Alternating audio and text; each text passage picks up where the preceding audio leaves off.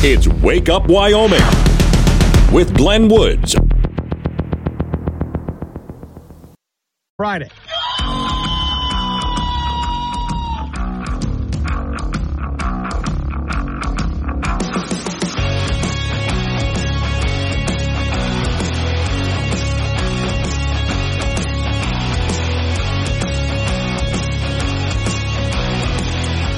Six the time. It's Wake Up Wyoming. It's a Wednesday, and over the hump we go. Okay, just stop the music and hold it. This is not going to be a usual start to this morning's radio program. I've been listening to it, and people have been sending me some of the reports out of Sheridan, Wyoming. In fact, it's been picked up by national news media. A police officer was shot and killed out of the Sheridan Police Department. It happened Tuesday night. Here's the gist of what happened, what I know so far. And again, I started tracking this this morning because people were sending me notes on it, and several Wyoming news organizations had picked up the story. I really paid attention even more. I mean, not that I wasn't already, but even more when national news media started to cover this. So the police officer was up closer to the Montana border and serving uh, something to do with trespassing when he was shot and killed. Which goes to show it doesn't matter how well a, tre- a police officer has been trained or how long he's been on the force. This gentleman, I believe, has been there for six years anybody can be ambushed. And so the man who ambushed him then took off. And yeah, you better believe it was a hot pursuit, and he went home where he barricaded himself in. This was in Sheridan, Wyoming. This has been happening all night long. Police departments from all around the state have been showing up to lend a hand. This guy isn't going anywhere. Now, reportedly, according to police on the scene, the man inside, the suspect inside, has an AR style rifle and a shotgun. At one point, a police officer was uh, sitting up on top of an armored vehicle, and he said he heard something sort of ping off of the vehicle, as if a shot had been fired, and which caused him to get inside the vehicle. Right. Tear gas, of course, they've used a lot of tear gas canisters, and at this point, nothing has worked because he may have a gas mask. So I don't know what they'll do. Uh, eventually, they'll get him out of there, of course.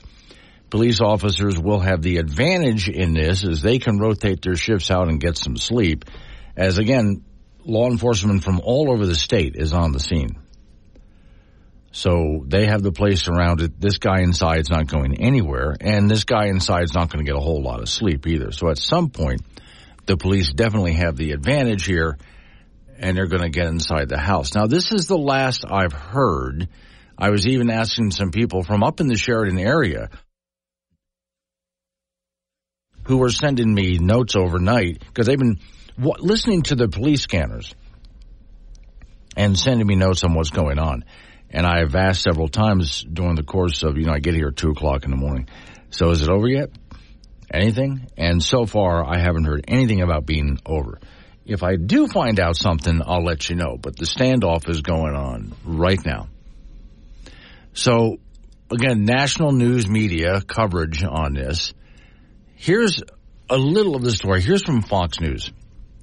Sergeant Nevada Krinkle of the Sheridan Police Department died in hospital Tuesday afternoon after he was shot while trying to serve a trespass warning to a man near the intersection of Fifth Street and Val Vista Street in Sheridan, according to the police.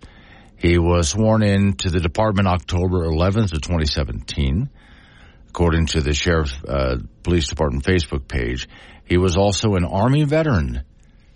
Uh, local news outlets had reported that as well. So news organizations from far as away as Washington D.C. I mean, yeah, there's something here from the Washington Post having reporting on this. Six-year veteran of the department, city of about 20,000 people, about 10 miles uh, south of the Montana line. That's why they say it's kind of close up to the Montana area.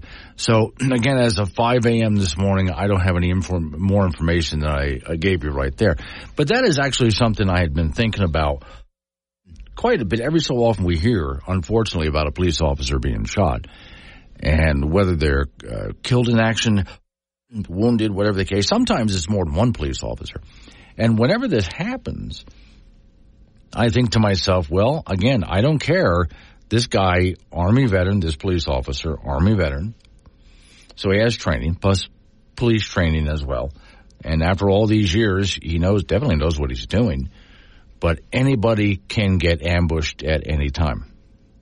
That's actually an easy thing to do. Doesn't matter how good the police officer is, anybody can be ambushed. And even wearing body armor, which I've yet to see a police officer in decades that's not wearing some kind of body armor, but that can only protect so much, as you know. So even though a, uh, a police officer is well trained and has armor on, well, you know, he can only do so much. So he, he died in hospital. And I, I did check out the Facebook page for the Sheridan Police Department and was not at all surprised by what I saw. They are, uh, you can imagine the, the mood of mourning that they're in right now because this doesn't often happen. Well, I mean, it's bad anytime, anywhere it happens, but how often does this happen in anywhere in Wyoming? I, it does, but it's extraordinarily rare. So you can imagine what the entire community of Sheridan is going through right now. Plus, law enforcement all across the state of Wyoming, which in part would be why law enforcement from all over Wyoming showed up on the scene for this and have been camped there all night long. So I'm just waiting, I guess like a lot of you are, to find out what happens next. Uh, police officers, my understanding, they don't want anyone getting hurt. I mean, a guy's barricading himself in his house. Uh, rushing the place is extremely dangerous, of course. So they wait until they have the upper hand. The guy inside, having been in there for quite a while, getting very little sleep. And police can definitely make him uncomfortable if they want to do things like turn off the plumbing, turn off the electricity, et cetera, et cetera, et cetera. Police can figure out, there's all sorts of strategies that they have. So they'll see which ones that they employ. They do have some vehicles that are armored vehicles uh, that can get closer to the building. What kind of strategy they use, I don't know. In most cases, I'm just I'm just saying this because I have no experience as a police officer, but I'm just saying this from what I've seen over the years. In most cases, what police officers will do is just wait and wear the guy down.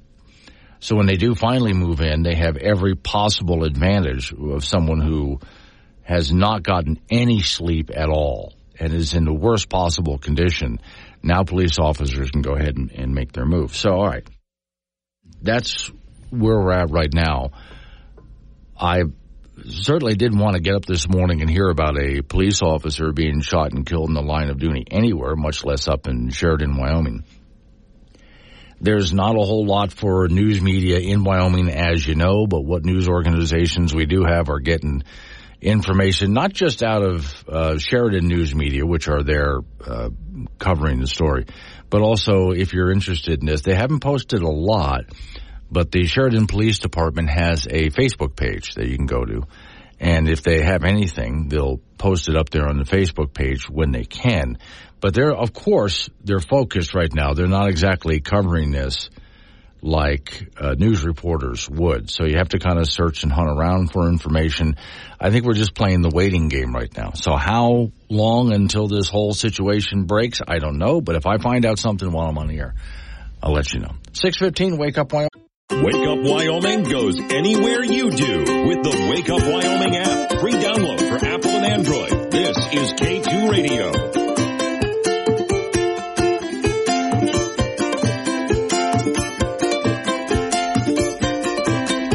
Six twenty-two is the time. It's Wake Up Wyoming. If you're just joining me, I'm just keeping an eye on what's happening in Sheridan, Wyoming. Yesterday, a police officer was killed in the line of duty. He was serving a trespassing warning when he was shot, sent to the hospital, and did not make it, unfortunately.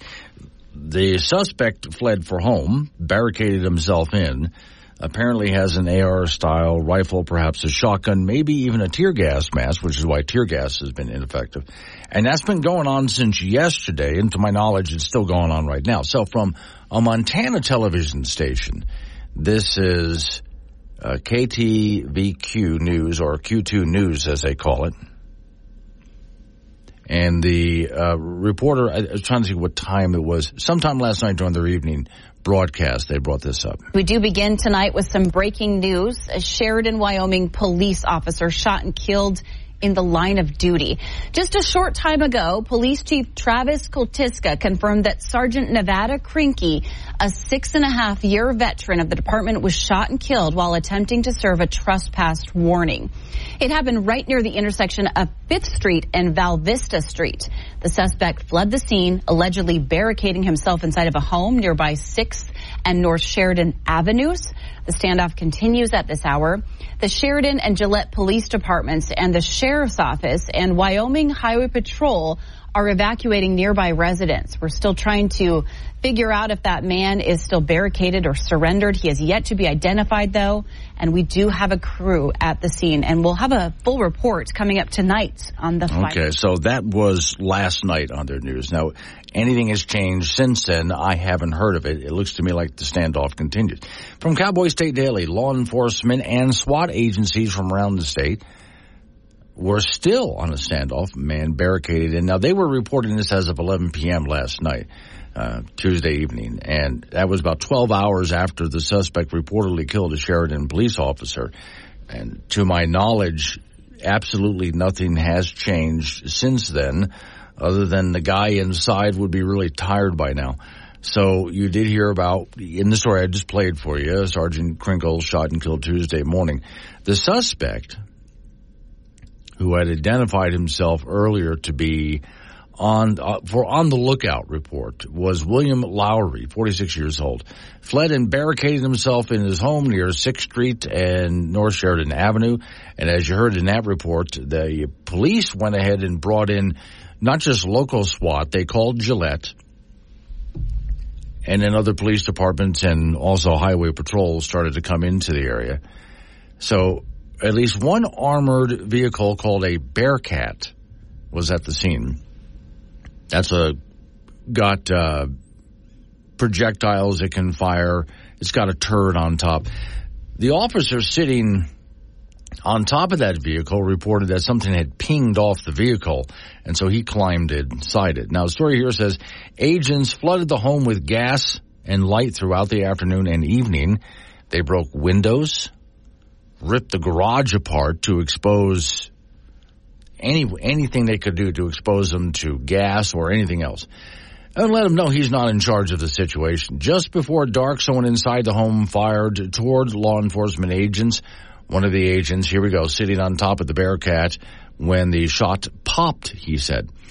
The following, let me see, Tuesday afternoon scanner. Okay, so people are watching and listening on police scanners right about now. Uh, snipers are on the scene. That was announced at about uh, 4:15 p.m. that they brought snipers into the scene. By 4:55, agents were coordinating the deployment of tri-chamber gas grenades into the home, including uh, something to open or breach the door. Quote, he's on the phone again, said one agent around 456, referring to the suspect. We can't tell if he's being affected by the gas. He just hung up, they said two minutes later. By 511, the suspect apparently was not answering any more phone calls. Uh, they contemplated sending in another drone, but uh, ended up deciding to do more gas launches and see what that would do. That's again, if he has a gas mask, that's not going to affect him a whole lot. So by 539, agents started flooding the two-story house with lights, blasting spotlights. Of course, a lot of noise would come with that. The idea, just deprive this guy of any opportunity to get any kind of rest. As agents on the receiving side, then, uh, they needed to draw back a little bit, not just because of the gas that they were firing into the house. Some of that's going to come back out. But uh, shots out, shots out, yelled agents nine minutes before 6 p.m. And that came from the top window of the second floor. Everybody okay? Somebody yelled. That's the firm. So nobody was hurt.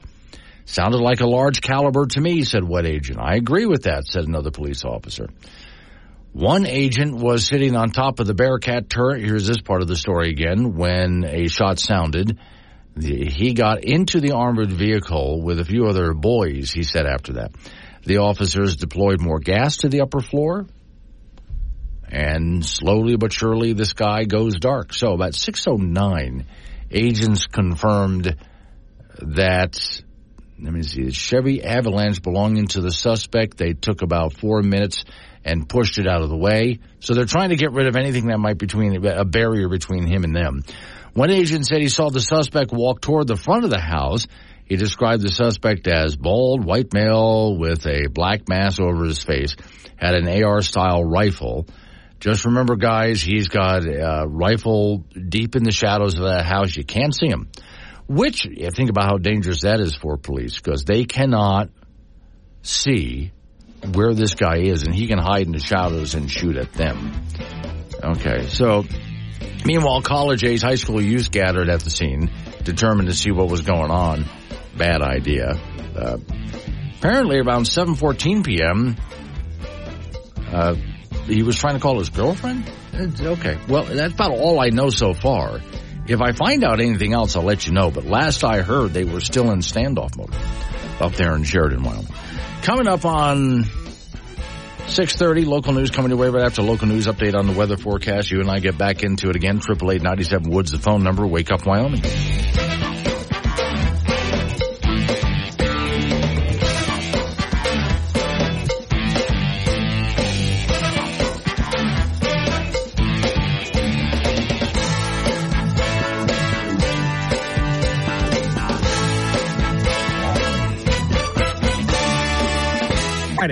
Something to say to Glenn? Use the chat on the Wake Up Wyoming mobile app and get your opinions straight to the studio with K2 Radio.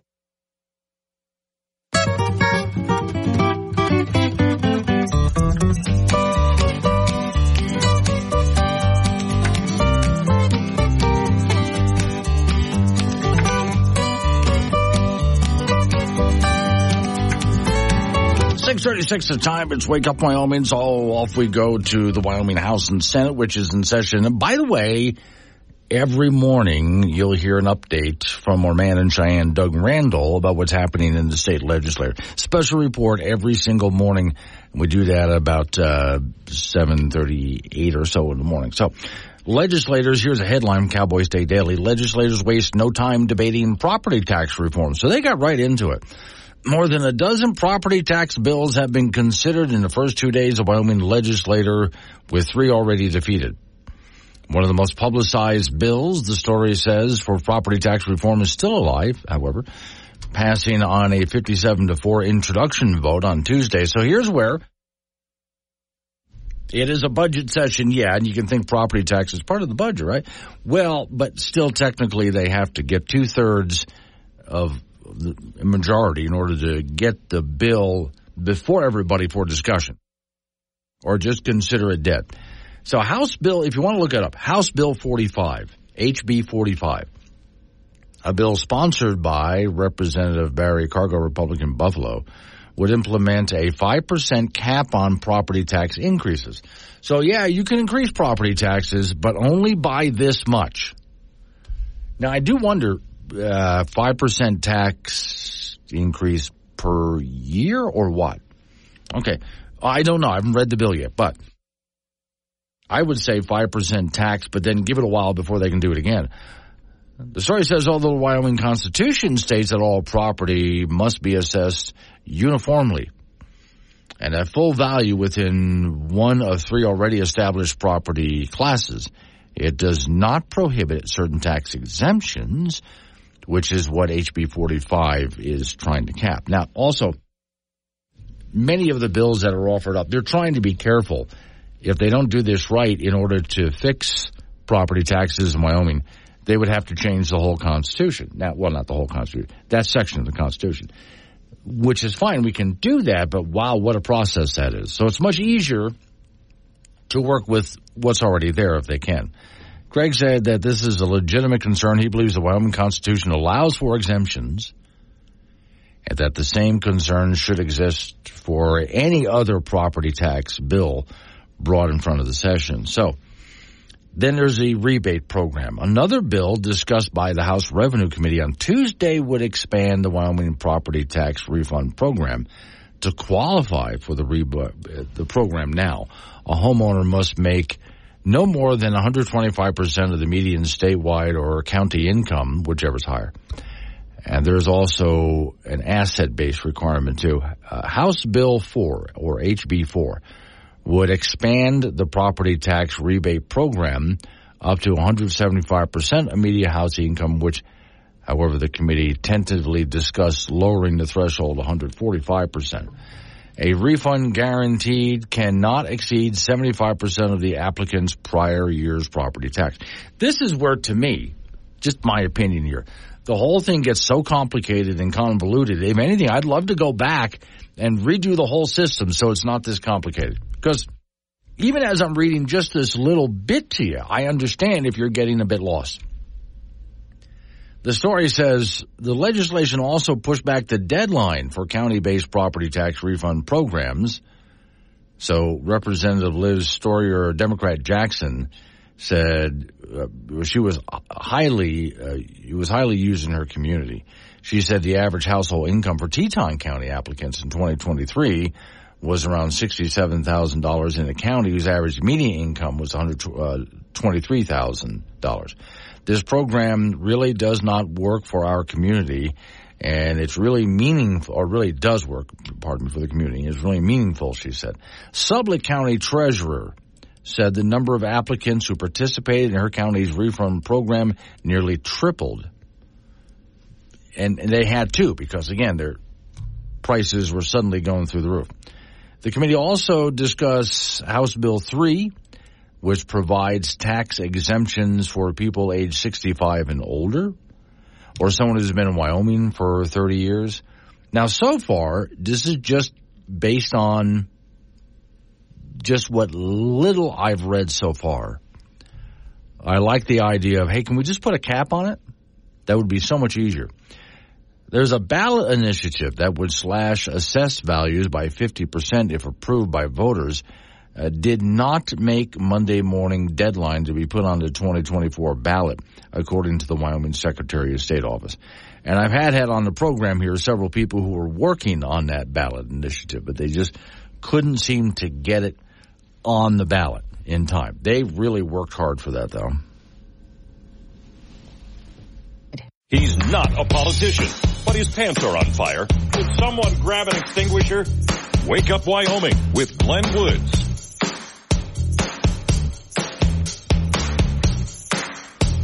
648 is the time. It's Wake Up Wyoming. Off to the icebox we go to talk to Frank Gambino. So, okay, Frank, uh, we warned them.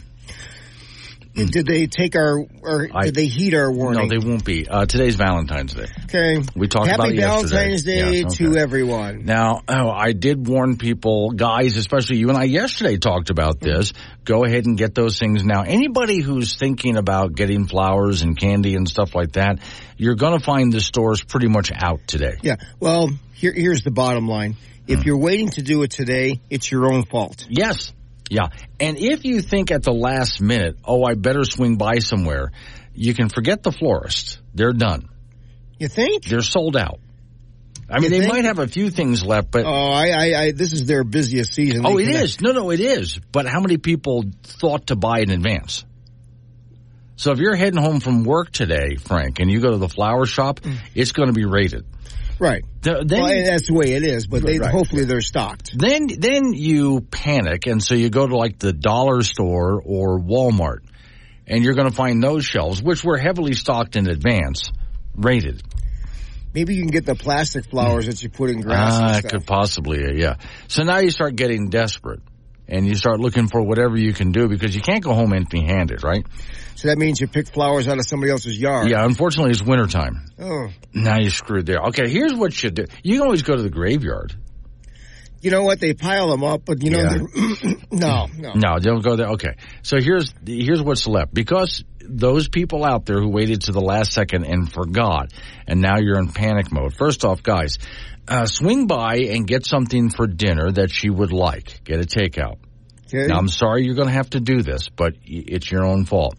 Then go home and tell her it's movie night. Pick whatever you, you whatever you want. She's going to pick a chick flick. Fine. Yeah, and then worse yet, I mean, if she picks the Barbie movie, I mean, I'm sorry, guys. You're, you're, you're stuck. Yeah, it's almost two hours, Frank. It's okay. Yeah, okay. More beer. Which is why, yes, about, that's exactly right. I put that in my article on the Wake Up More site, which is why you brought alcoholic beverages. Do not play on your phone. You'll No, get caught no. on that one. No. Turn it off. Yeah, Turn just off. sit there and drink and eye straight forward and just put up with it for the next two hours. If not, you're just, you're a dead man. That's all I can say. I, I would get a coloring book, Yes. like a kid's coloring book, Uh-huh. and all the flower ones just draw in there, you Yeah. know, make them look real nice and say, I love you. Uh-huh. Okay. Technical difficulties over here. So go with sports. All right, men's college basketball tonight. The Wyoming Cowboys will host Mountain West Conference leader Utah State in Laramie tonight. Cowboys have been consistently inconsistent, and they're five and five in league play, twelve and eleven overall. They were drilled by New Mexico their last time out. The, Cow- the Cowboys were also drilled by Utah State earlier this season.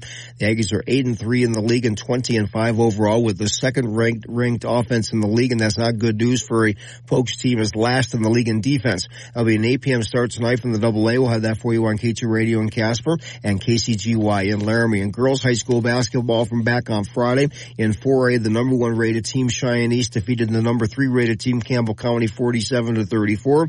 Fourth rated Laramie over in Natrona 55-51. Fifth rated Sheridan over Cheyenne South 66-35. Kelly Walsh in overtime over Star Valley 65-60. Thunder Basin defeated Cheyenne Central 62 to 61 and Wheatland over Glenrock 56 to 17. The Herders are 5 and 9.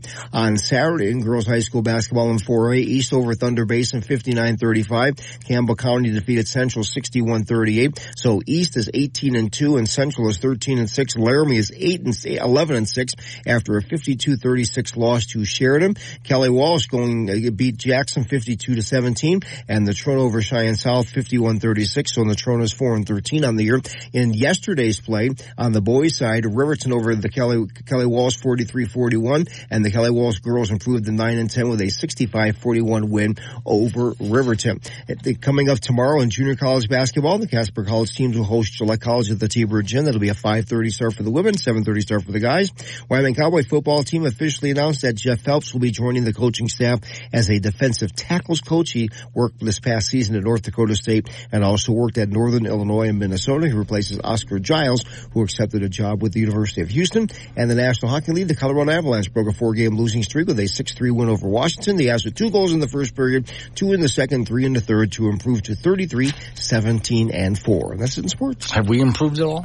Us? No. Yes. Oh, okay. You know, I, I would say this. Yeah. You know, we're consistently inconsistent. Uh, yeah, well, I that's, mean, we okay. have we have good days, Yes. We have medium, Medium days, days, yeah. we have bad days, Right, But yeah. we but we all have Yes. them. But at least we always show up, Frank. well, yes, I mean we're well, you do, Okay.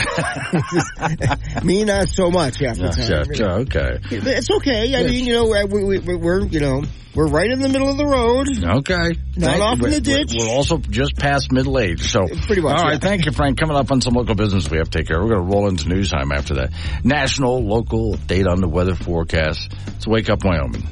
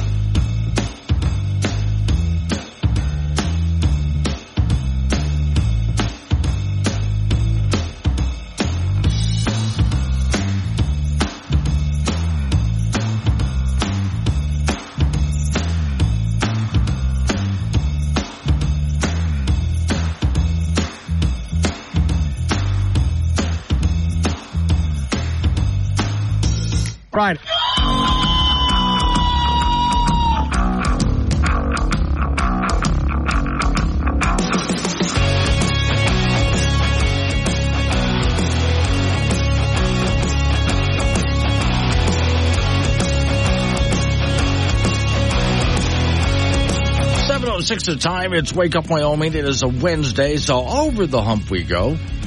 All right, several things just to let you know. Still just monitoring. I don't know yet, but there was a standoff with police that started yesterday. A Sheridan, Wyoming police officer was supposed to be serving a trespass warning. He was shot. He was brought to the hospital. He didn't make it.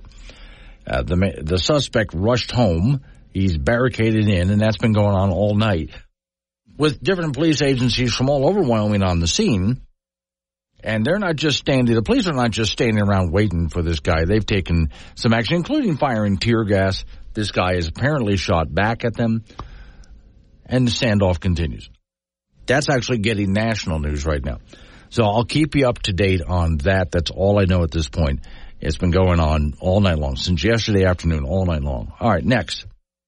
I did mention to Frank yesterday, and I wrote an article for the Wake Up Wyoming site. Guys, Valentine's Day, that's today, just heard a story, just heard a story from Fox News, top of the hour, that 80% of men will go looking for a Valentine's gift today. Yeah. 80% of you will look for it. And you're going to show up. We all know what's going to happen. You're going to show up at various stores, and whatever it is you're looking for, it's going to be pretty much wiped out. Frank Gambino tried to make the case, well, flower shops, they stocked up in advance. Yes, but they're going to be sold out real fast, too. Guys, if you don't do something early and now, and you should have had this set up a couple of days ago, then you're going to have to go home with whatever food that you could get that she might like for takeout, and you're going to have to sit and watch a chick flick with her. Hey? God help you if she turns on the Barbie movie. So make sure you bring lots of alcoholic beverages in that case. I.D. John in Granite Canyon. Morning, Glenn. Having a flight attendant wife pays off on days like today. She's in another country. That's cheating. That's, I mean, that's totally cheating. But okay, hang on a second, folks. Let me, I'm trying to type something in here. Okay, I'm having an argument with one of my computers this morning. All right, so next up, and there's a whole list of things. I will be covering a lot of the state legislative process during the course of the next uh, few weeks as they go through this. I did cover last hour that yes, the first thing they're trying to do is work tax reform for your uh, property taxes here in the state of Wyoming. And again, up to date on that. Our man in Cheyenne, Doug Randall, uh, just after I get to the bottom of the hour here, 738, I think is when I play that one.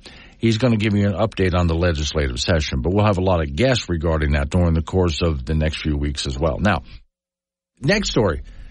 This is just to make your day because a lot of the news is kind of hard today, but I wanted something just to help you out. A good laugh to start your day. Because uh, with the news out of Sheridan and then Valentine's Day. That's a lot of pressure for a lot of you guys. It's a good idea if you just go ahead and uh, just break up with her prematurely and then try to get back together with her after Valentine's Day. That'll save you a lot of work. Chuck Schumer, yes, Senator Chuck Schumer, says it's right wing propaganda to suggest that President Biden has a lacking mental acuity or that it's declined over the years. So for those of you who have noticed that Chuck Schumer, well, let me see if I can play. I'm going to try here. This is off a different computer. Uh, Chuck Schumer is going to try to make the case to you that I don't know if I'm going to be able to play this. That those of you who say that President Biden is in decline, and I'm one of them. Well, that's just right wing propaganda.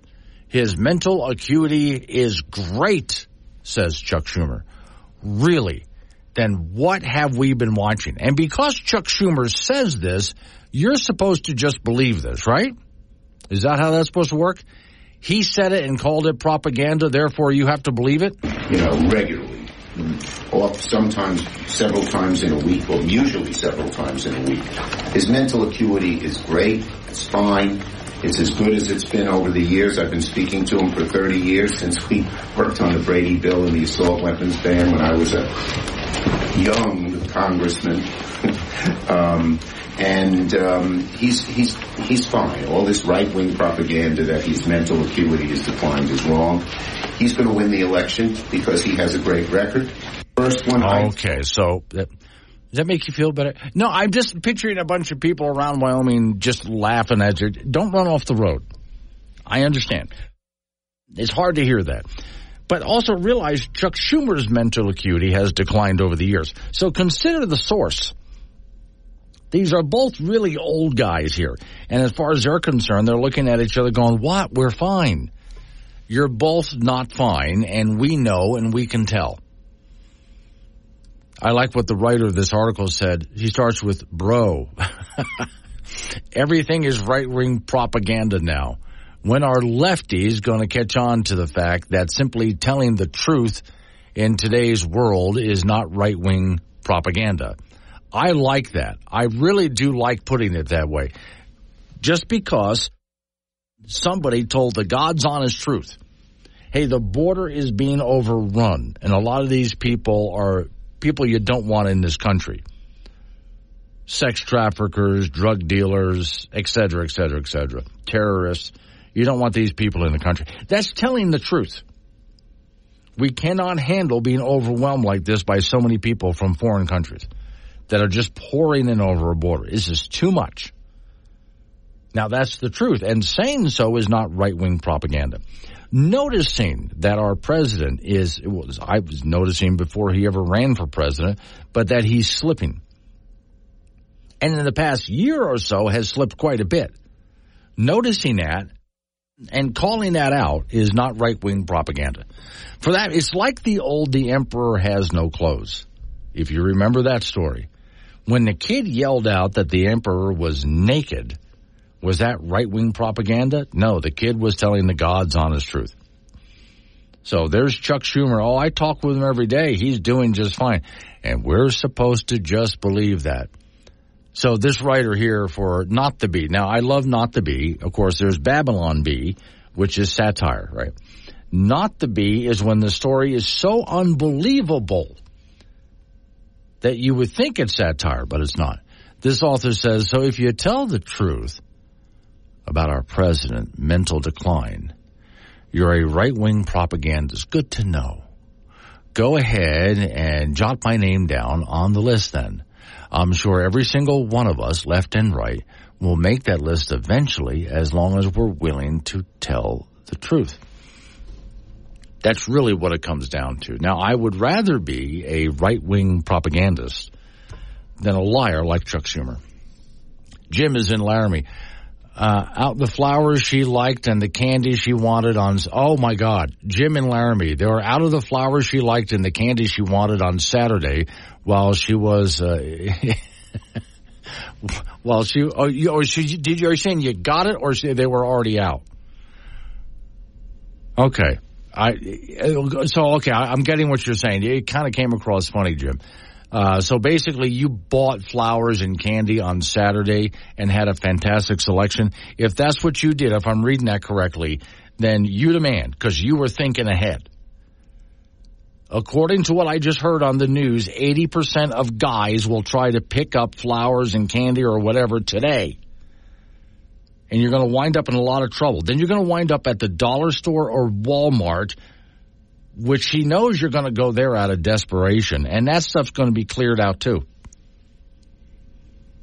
Kevin and Wheatland, maybe Schumer is being accurate. Maybe people have said that uh, Joe Biden has always been an imbecile. my sister in Lake Wales, my flowers were picked up from Publix last night. Well, But that's okay. I guess public flowers are okay because they're flowers, right? But the store looked like a huge florist and balloon shop. So they probably had many men in checkout lines this morning. Well, sister dear, according to Miss Mary, she was at Walmart yesterday and apparently there were a lot of men standing in line with teddy bears. so here are all the guys who are thinking about this at the last second. Now, guys, I'm telling you right now, whatever you're going to do, go to the store like now. Because if you don't, you're going to have to sit and watch a chick flick with her tonight.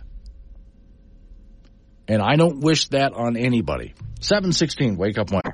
You asked for an expert. Uh, we didn't have the budget for that. Wake Up Wyoming with Glenn Woods. Weekdays 6 to 10 a.m. and 24-7 on the Wake Up Wyoming app.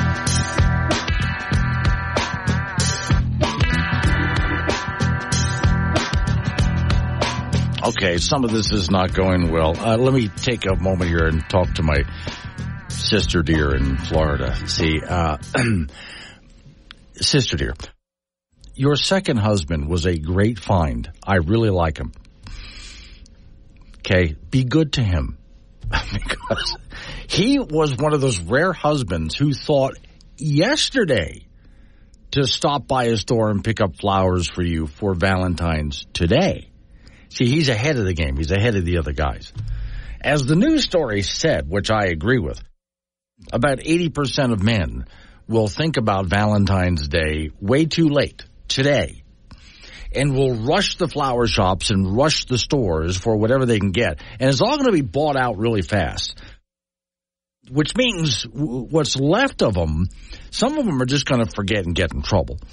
But the rest of them are going to have to suffer through a chick flick in order to make it up to her. So to that, my sister says, chick flick. Thanks for the idea. I might be able to make that happen tonight. Don't do that to the poor guy. He was one of those who thought in advance. Okay, he's a keeper. Not like one of these guys who's going to be almost home within sight of the driveway and go, oh God, it's Valentine's. And he's going to turn all the way around and head back to the store and it's too late. You didn't find one of those. You found one of the good ones. Now, DJ and Gillette it's a lot easier for her and her husband. She says, chick flick in our house is fifth element. Yeah, sci-fi. DJ likes watching a good sci-fi flick, which is what her husband likes too. That makes it a chick flick in her book. So her husband John gets off easy and stuff like that. Although John is one of those guys who thinks in advance and he's already taken care of everything. DJ's probably going to get flowers delivered to the office today. Lots of them. Because John does stuff like that. So again, I, don't torture your guy like that. The rest of you men out there, you have been warned, okay? All right. Here's an interesting story I put up on the Wake Up Wyoming site this morning. It starts with a study that was done here in Wyoming. We've had a, a couple of problems over the years. One was up in Gillette a young person was trying to cross a busy highway and got hit by a car and it was fatal. And so they changed the way the whole crosswalk thing works in hopes of improving it. And I remember Cheyenne has had that problem where somebody trying to cross a busy road and got hit. In fact, I witnessed, I didn't witness a person getting hit, but almost did. And I was in no position. I could have screamed my head off and nobody would have heard me from where I was in a building upstairs looking down at what was happening on the street. There's nothing I could do about it. As a lady was trying to cross the street and this big truck is coming at her. So this study is uh, from the University of Ohio and it show or Ohio State University and it shows exactly what I've been talking about over the years. The problem is oftentimes when cities and government in general tries to fix the problem, what they do is unintentionally make it worse. So they'll make sure to do a lit crosswalk and they'll do lights and arrows and all this kind of stuff, right? And some of that's meant for the drivers of the vehicle, some of that's meant for the pedestrians. And you would think if everybody does what they're supposed to do, the whole system would work, but then still it doesn't work and people still get injured or killed. And it turns out, according to this study, it's what I've been talking about for years, nothing I figured out, somebody else figured it out. The problem can actually be all of the lights and arrows and yeah, but see, here's what I saw when I was I was in Cheyenne. I was up in a building, tall building. I'm looking down, and there's this older, not little old lady, but an older lady trying to cross the street, and she's following what the light is telling her to do as a pedestrian. She's following the markings on the road and the signs, and that's what she's looking at. All right. Meantime, sitting there and ready to turn. He's at a traffic light and he's going, when the light changes, he's going to turn. And he's going to turn right into her. And I look at the truck driver who is watching the light. He's got both hands on the wheel and he's watching the light. He's not watching anything else. Well, the lady's trying to make it across on time, but she doesn't make it. She's not fast enough to make it on time. The light changes. She's still out in the road. That's where I'm, in my mind, uh, panic is setting in because there's nothing I can do about this. And the truck starts up and starts to turn onto that road where she is. Now she just barely makes it up to the sidewalk on time and the truck goes blow, blowing right by. It didn't, the truck did not hit her. He was really close. She made it. And she was really shocked at how close that truck came. When the truck blew by her, she spun around. Oh my God, that was close. So what was she doing? Watching all of the lights and the arrows and the signs and so on and paying no attention to what was going on around her. And what was the truck driver doing? Well, the truck driver is watching the lights and he's, as soon as the light changes, he's going to follow the signs and the arrows, doing exactly what they're telling him to do. But what is he not doing? Watching the road. Neither of them are looking around and paying attention to their surroundings. It's actually been found the best way to solve these problems is not to add more lights and signs and et cetera, et cetera, but to add less, to take, to take away. The more we make people pay attention to what's going on around them, the safer it is. That's why I know people in Cheyenne, they hate those roundabouts, that one big one especially. And actually that's the safest intersection in Cheyenne because it forces everybody to pay attention. So I've, I've, been saying that for years based on other studies that have been done around the world, and now this uh, University of Ohio State study basically says the same thing.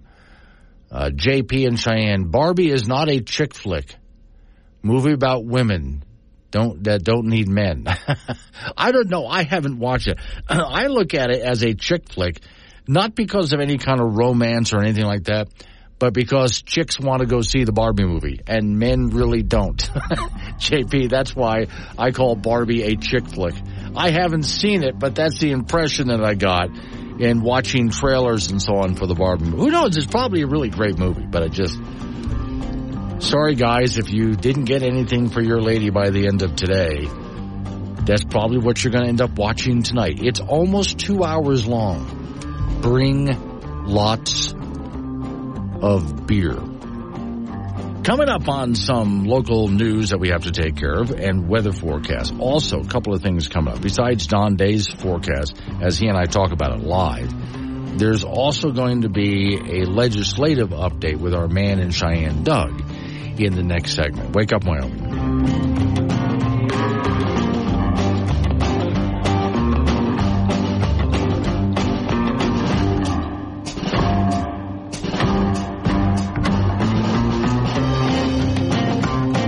'Where Wyoming comes to talk.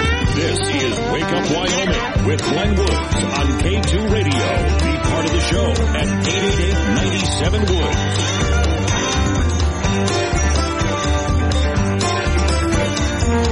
Seven thirty-six the time. It's Wake Up Wyoming. My sister dear in Lake Wales says, "Barbie, you sure are throwing out ideas for women." Yeah, although, if you're just catching up with us here, and a lot of men, according to recently what I heard on the news, just top of the hour, just this hour, about 80% of men will do last minute shopping for Valentine's Day, which is today, which means they're in trouble. Well, Bob called in and said guys can still get cheese from women. Yes, remember a couple days ago, I told you guys that women actually can be impressed by cheese. So don't forget the cheese, guys. If you get her a platter of assorted cheese, okay, or cheeses, I think is the proper way to say that, and then you can go ahead and uh, impress her because you brought home, if you can, some wine would be nice. It depends on who you're talking to because Rhiannon Ford Danger says if she has like American cheese and beer, she's happy. Uh, whatever makes you, whatever floats your boat there, that's okay. But we had this talk early on this week, and women were saying, yes, uh, assorted cheeses and some wine is a great gift. So you can always do that. Head down the cheese aisle, guys, if all else fails, or you end up watching a chick flick. Okay, real quick here, we're going to do some state news, and I have our man in Cheyenne, Doug, coming up in just a second to do that for you. A committee is considering how to recover rates for electricity shipped out of state. Yeah, your Wyoming House and Senate are in session right now. Cowboy State Daily controversial rate case involving a hike in power bills in Wyoming by electric utility Rocky Mountain Power hit a accord with lawmakers Tuesday in a state committee hearing. And so the corporation's election and political subcommittee considered a proposal that would better define what a utility recovers in costs that did not benefit ratepayers in Wyoming.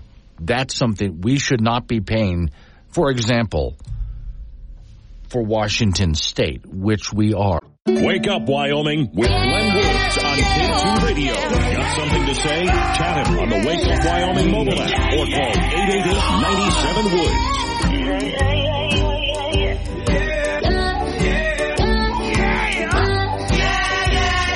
744 is the time. Coming up in 745, off we go to talk to Don Day from Day Weather. So, okay, I'm noticing there's just a slight change out there, Don. It's not like it was yesterday.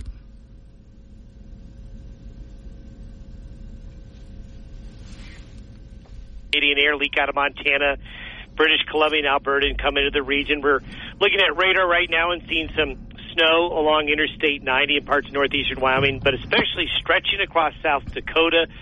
This isn't the bigger push. That one's going to come in late tomorrow and Friday, but the weather is is changing a bit towards a colder, more wintry pattern. Okay. Now, as, I was watching your podcast this morning through Cowboy State Daily, and I noticed that as this system comes in, there's a whole bunch of others queued up behind it. So we just get a lot of little stuff that I hope will add up to a good amount of snow for those places that need it.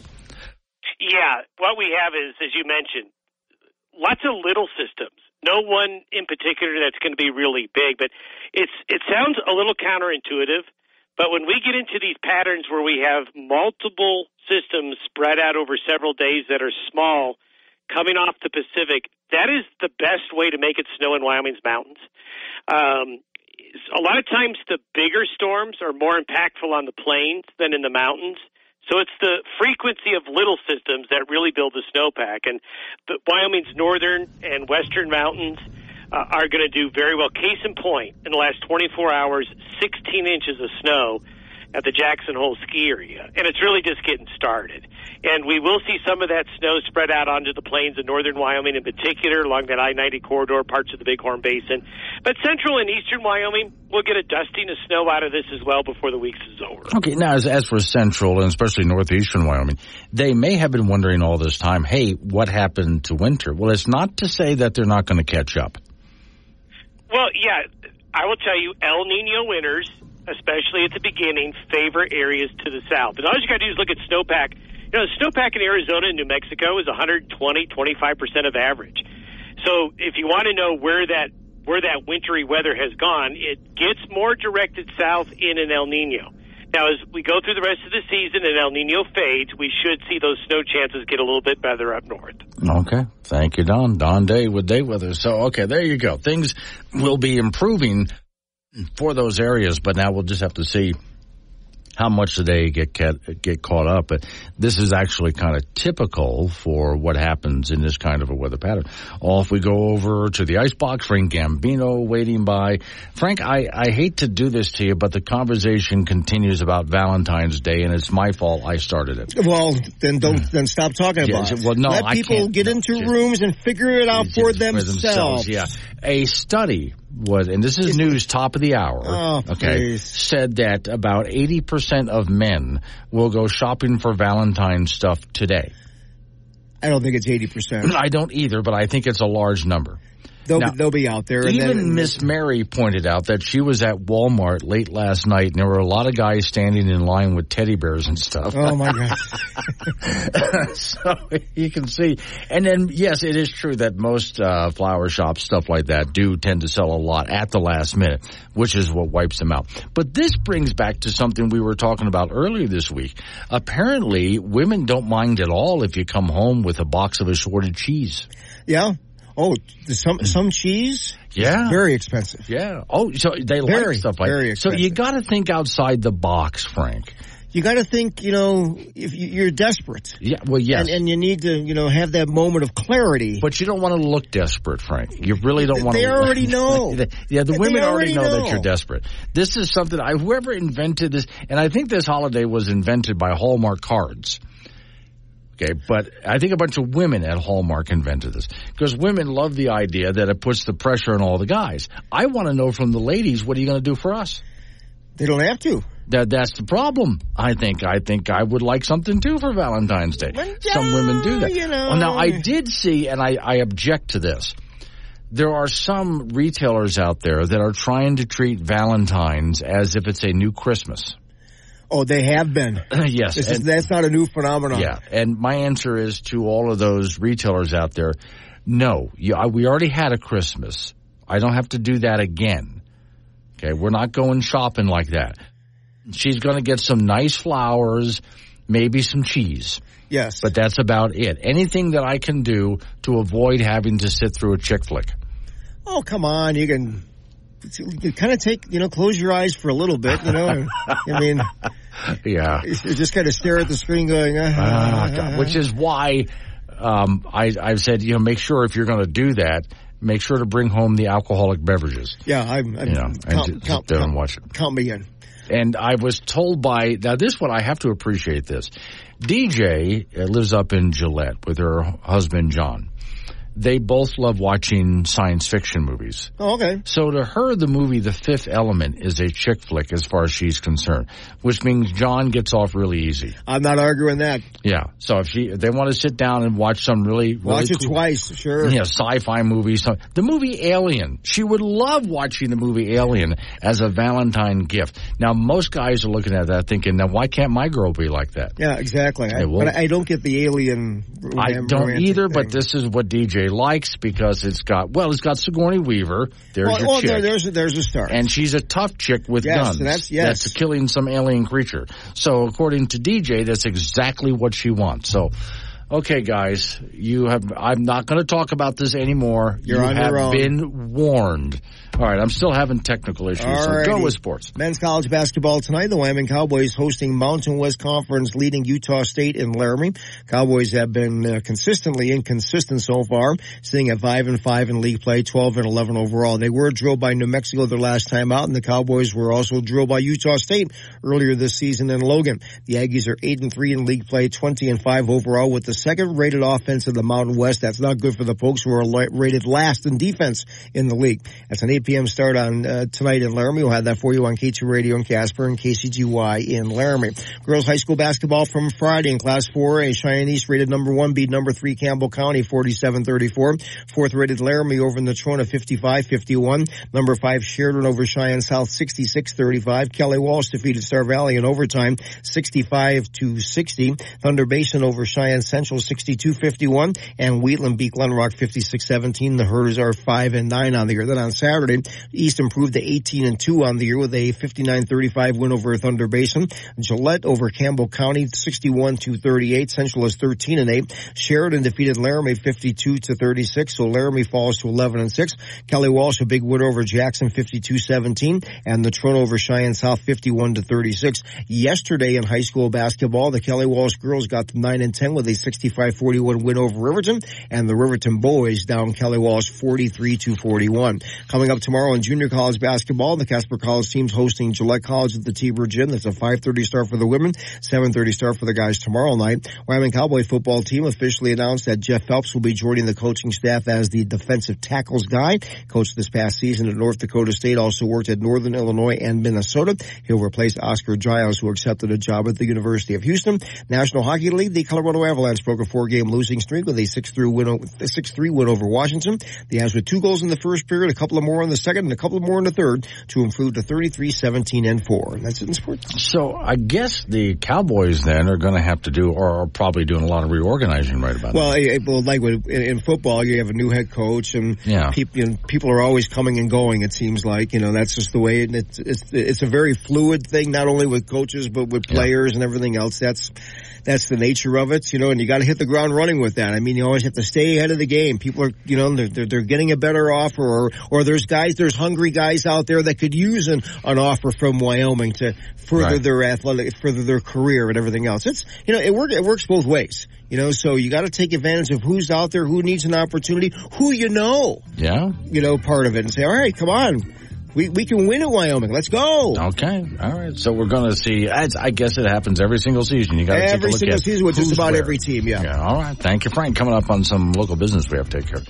Yeah, roll into news time after that. National, local update on your weather forecast. We do some open phones. If all goes well, I have a guest coming up at 8.20 this morning, Community and Professional Relations Coordinator for Rocky Mountain Lions. Eye Bank. We'll talk about that as they get here. A, a way for you to donate and help people in need. So Wake Up Wyoming.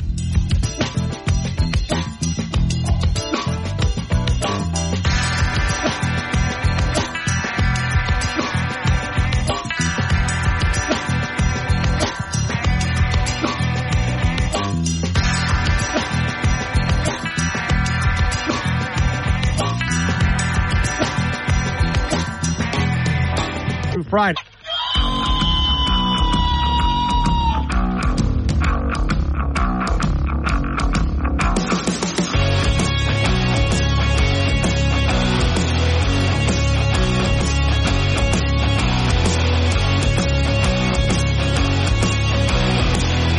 Oh six the time. It's Wake Up Wyoming. My name is Glenn Woods. Thanks for joining me. So, okay. Uh, see. Uh, getting a, uh, I think our car just pulled up. I'm going downstairs to catch her. I guess that's very good. Okay. So, um, hang in there. I have a guest coming up this hour, plus a couple other things I wanted to go over with, and then we'll get into open phones after all of that. So, also, uh, well, let's just go up to Sheridan real quick. If anyone up in the Sheridan area happens to be listening to the program, I'd like some information. So, yesterday, folks, a Wyoming police officer up in Sheridan was delivering a warning of trespassing. And he was shot and rushed to the hospital, and he didn't make it. The suspect was chased back home, where he barricaded himself in. That went all night. I mean, all night that went. All night.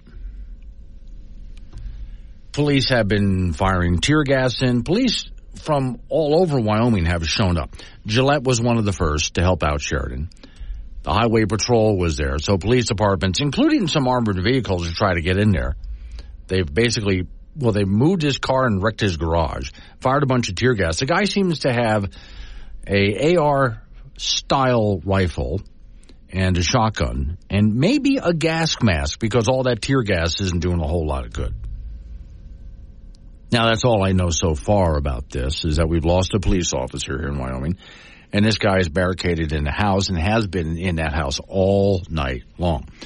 So people have been sending me little tidbits of information. In fact, let me go check one other source where people have been. You can always send me a note by using the Wake Up Wyoming app and just hit the chat option and send me a note there. Some other people have been communicating with me by Facebook, and I'm just double checking to see if I got anywhere else. No, so far. And if I find anything else, I'll let you know. But that's where we're all right now. Uh, Sherry sends me a note. The guy's Valentine's Day is March 14th, but uh, Pi Day dominates that date, so you'll have to Google. Oh, I know what Pi Day is. I thought of doing funny steakhouse. Um, wait a second. I know. Yeah. Uh, and love it. Okay. So yeah, Pi Day is more important than Valentine's Day as far as I'm concerned. well, uh, Pi Day is exactly one month from now, 3.14. Pi. Right? Yeah, 3.14 is pi. So that's pi day. So that's when you have pi. Okay, it's a mathematical joke in case you didn't know.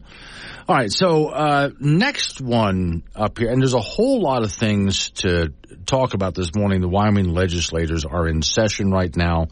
Okay, and we're keeping up on that as best we can because it's been really, I mean, it really has been a whirlwind so far with about 13 committee bills on introduction just shot down immediately and a lot of drama to start the whole thing in the Senate.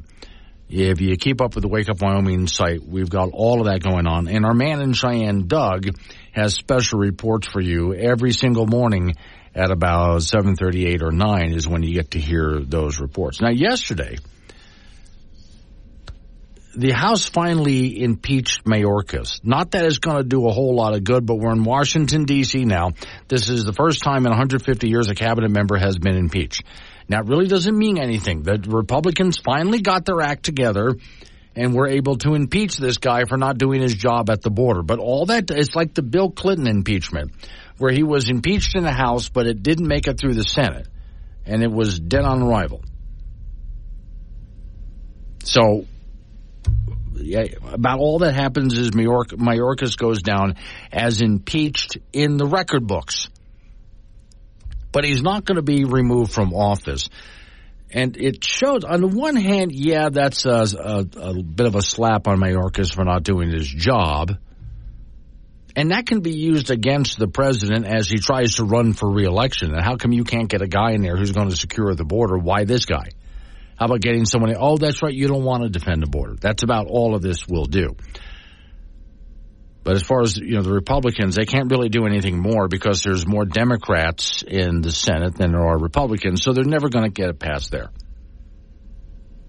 So at least they got their act together and got that done anyway.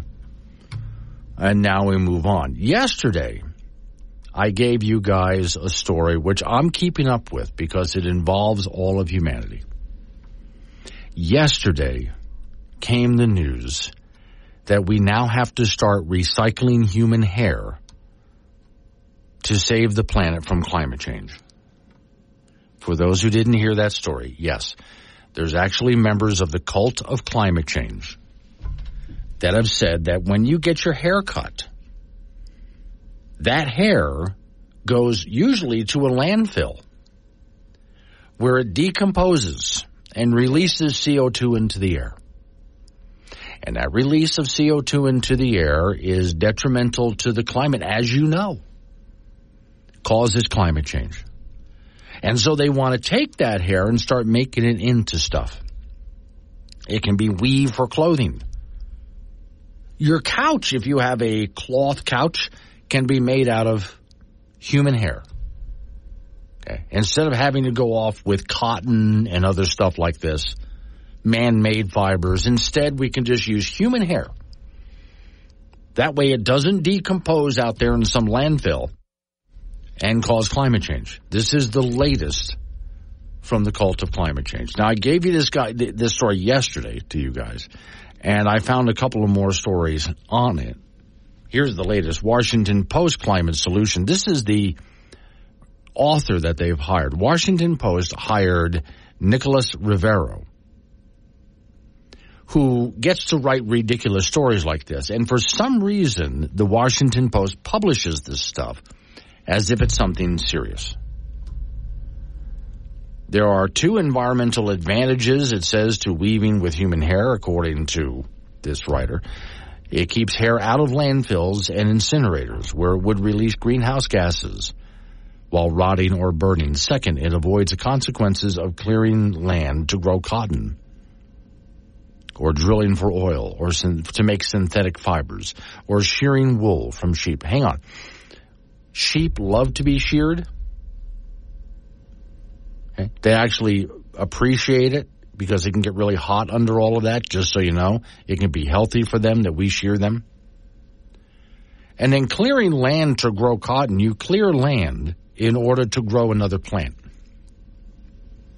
So isn't that a net negative benefit? Okay. So, yeah, hang on. Scott in Scotts Bluff. Republicans got their act together? Funny, Glenn. Okay, now I'll give you that one, Scott. The hell they did. It's Wake Up Wyoming. Covering world-ending catastrophes for years to come. It's Wake Up Wyoming with Glenn Woods. Live, and listen on demand on the Wake Up Wyoming mobile app.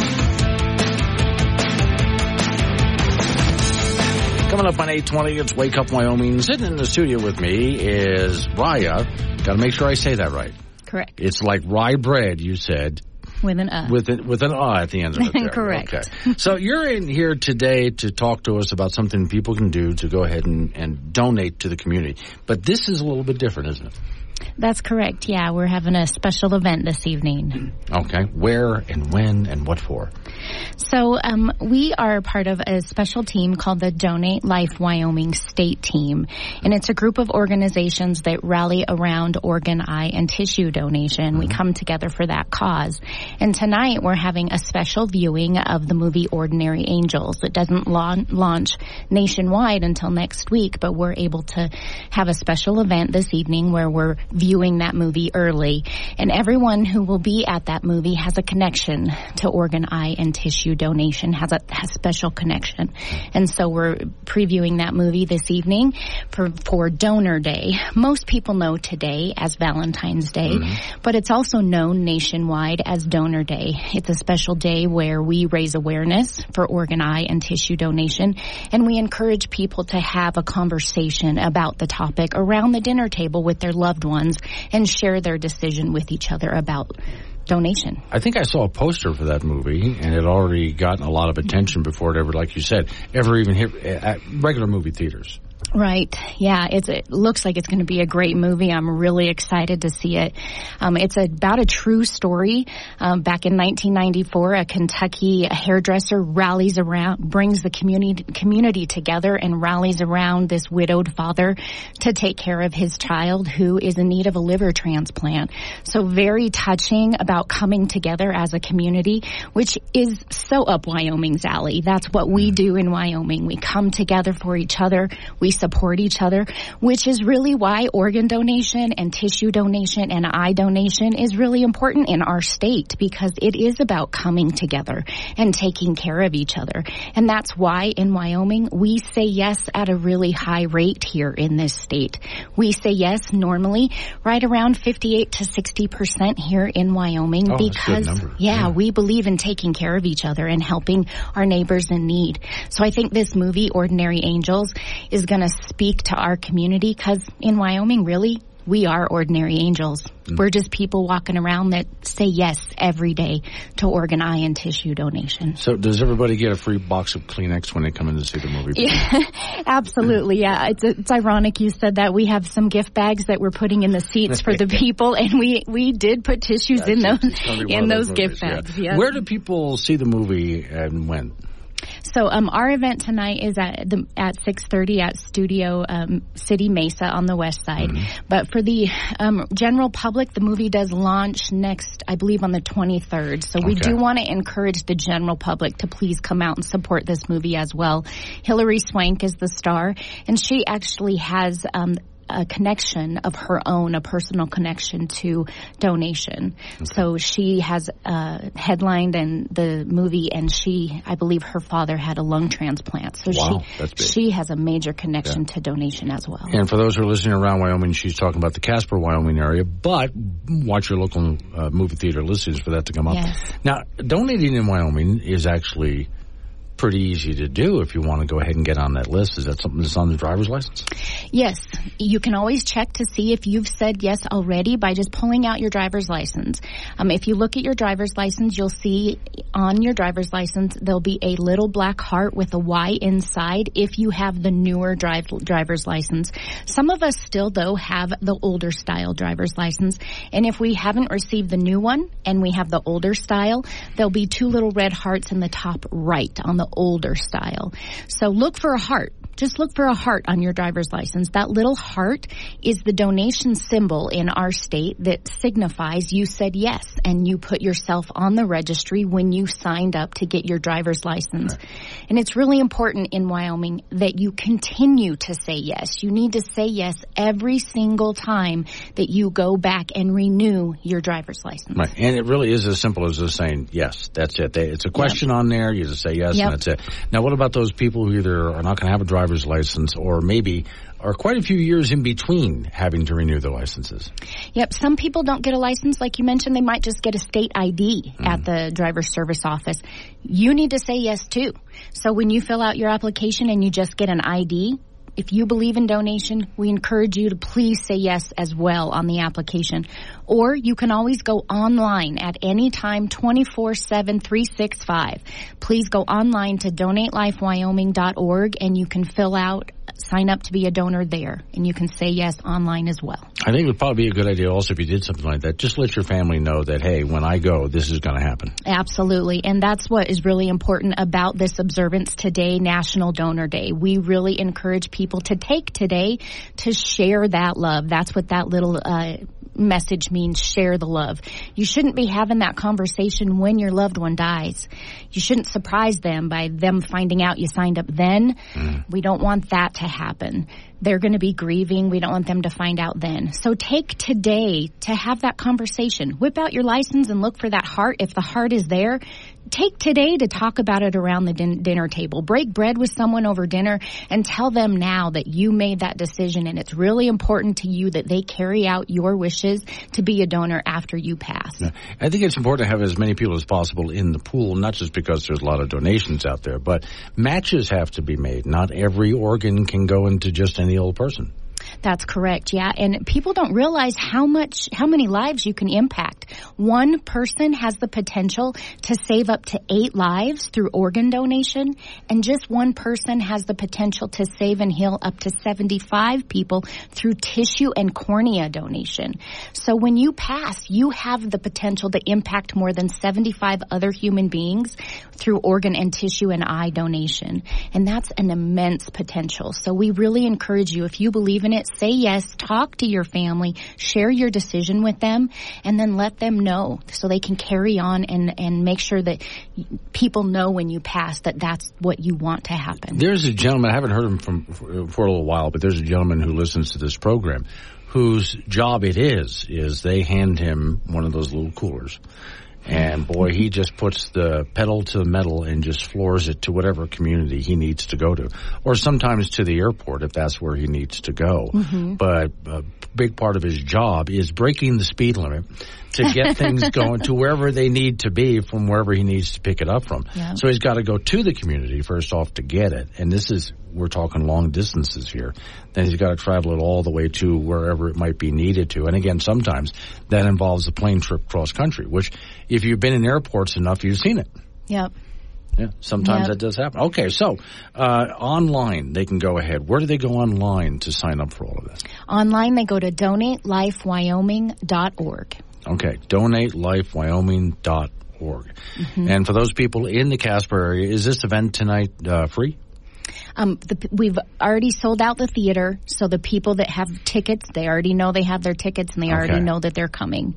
Um, so they know that they're coming to the event tonight. Okay. So for the movie that launches to the wider public. Right. That'll be February 23rd, and that'll be next week. February 23rd next week. What's the name of the movie again? Ordinary Angels. Ordinary Angels, which yes. I did see a poster for that, and I do know if that's the case, if you want to see what this is about, you, there's always a preview on YouTube somewhere. Absolutely. Yeah. Yep. You can go ahead and look that up. How exactly. long have you been doing this?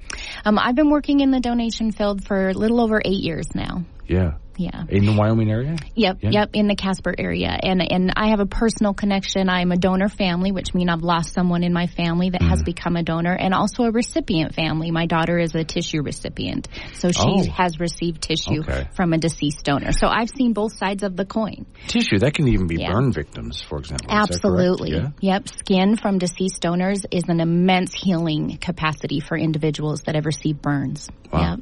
It would be, I've never thought about really doing this, but I'm only thinking about it now. It would be interesting to go and see how many different things can be used from one person to the next. Because we, t- I tend to think of organs, tissue, eyes. Mm-hmm. Probably goes way beyond that. I've just never thought about it before. Yeah, it's amazing. My daughter actually um, is a recipient in dental, a dental procedure. Oh, see? Okay. So it's really amazing. The the science is amazing, and that's why we encourage people to not rule themselves out. Don't take yourself off the registry because you never know what science is capable of. You're right. never too old, and you're never too sick. Science is amazing at what can happen, and by the time you pass, because none of us know our time, mm. by the time we pass, science could have advanced to the point where you could be a donor. So if you believe in it, please keep yourself on the registry. All right. Thank you for coming in this morning. Yeah, absolutely. Coming up on some local business we have to take care of. This is going to be news time. Right after local news update on the weather forecast, and then we get into open phones. Triple eight ninety seven Woods the phone number. That's eight eight eight ninety seven W O O D S. Talk about what I'm talking about or change the subject. It's Wake Up Wyoming.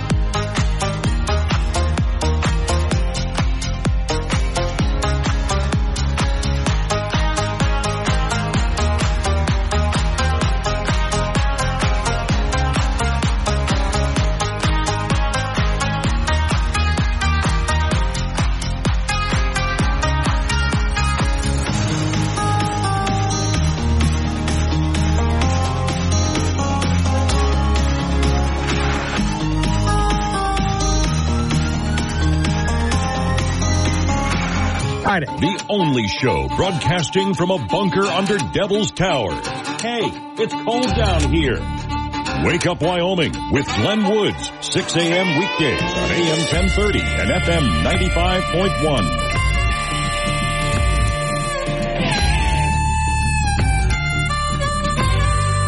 936 the time. It's Wake Up Wyoming. Okay, we're in open phones. Triple eight ninety seven Woods the phone number. That's eight eight eight ninety seven W O O D S.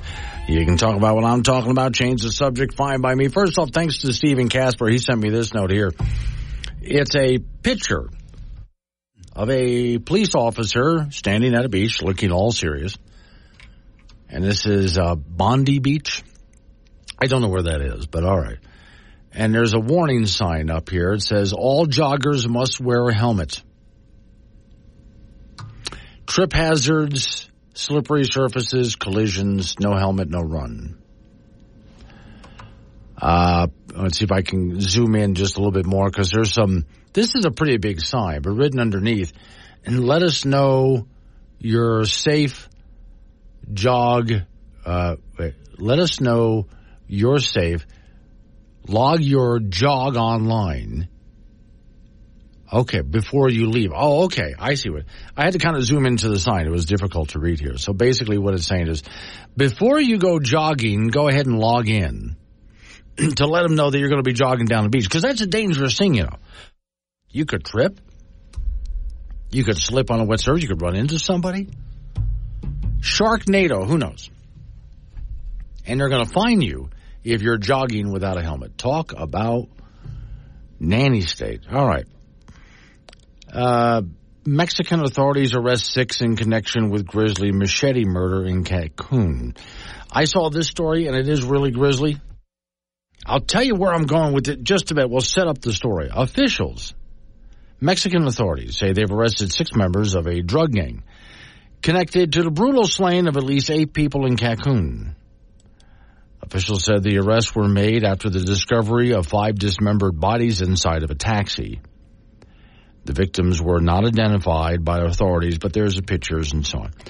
And General Z officers arrested 23 people who allegedly operated to a fake tour agency, which also beware because your life is in danger with these people. All right, so this is not a gun story. This is what gets me. So you mean somebody can go ahead and commit mass murder with a machete?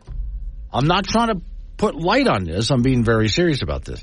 Every time a story pops up where, hey, multiple people were killed, if it's a gun story, you understand the kind of headlines that it gets. But whenever someone uses a knife, or a machete in this case, it will get some store, uh, it will get some traction somewhere, but not a whole lot. Sometimes I have to sort of dig for these stories before I find them. All right, doing a little bit of house cleaning here. Let's see. There was the hair story. Oh, here's another e-bus story. E-buses Republicans seek delay for mother of all unfunded state mandates delaying a mandate requiring hundreds of school districts to replace, and it says fossil fuel, but again, as you know, that's not correct. But organic fuel powered buses with electric vehicles has been requested by state of New York Republicans. State assemblymen called the requirements the mother of all unfunded state mandates. So the state is mandating that the school district do this but they're not providing any money for this for the school districts to go ahead and do this. Uh, quote, like so much of the state's climate agenda, there's no cost benefit, no one, no cost benefit analysis even of this mandate or any realistic plan of how to pay for this. The mandate, which went into effect uh, 2022, requires new school bus purchases. Now, here's again, th- this is a falsehood, which I always corrected all new school buses in New York have to be zero emissions. Well, as you know, there is no such thing as a zero emissions vehicle, especially when you take a look at where New York gets its power from. New York primarily gets its power from coal and natural gas. So if that's what you're charging the bus with, it's not a zero emissions bus. Some people do argue with me, well, it's zero emission at the source. That doesn't matter. You have to create emissions in order to charge the bus. They want all the buses replaced and made electric by 2027 or maybe operating all electric by 2035 at the latest. Republicans want to push that deadline way back to 2045, and I don't think the Republicans are doing what they really should be doing. Republicans should be saying, we're not doing this.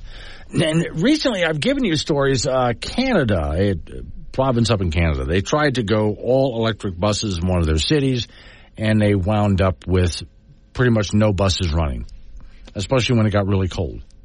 And then they had to put diesel heaters on the bus to prevent the buses from freezing over and not being operational in those extreme cold. And Jackson Hole, Wyoming tried to buy some electric buses, had a big problem with them. Many of these electric bus companies are going out of business, by the way. Okay, so one official Republican says school officials across the state are becoming increasingly concerned about the tremendous financial and operational charges associated with one size fits all requirements.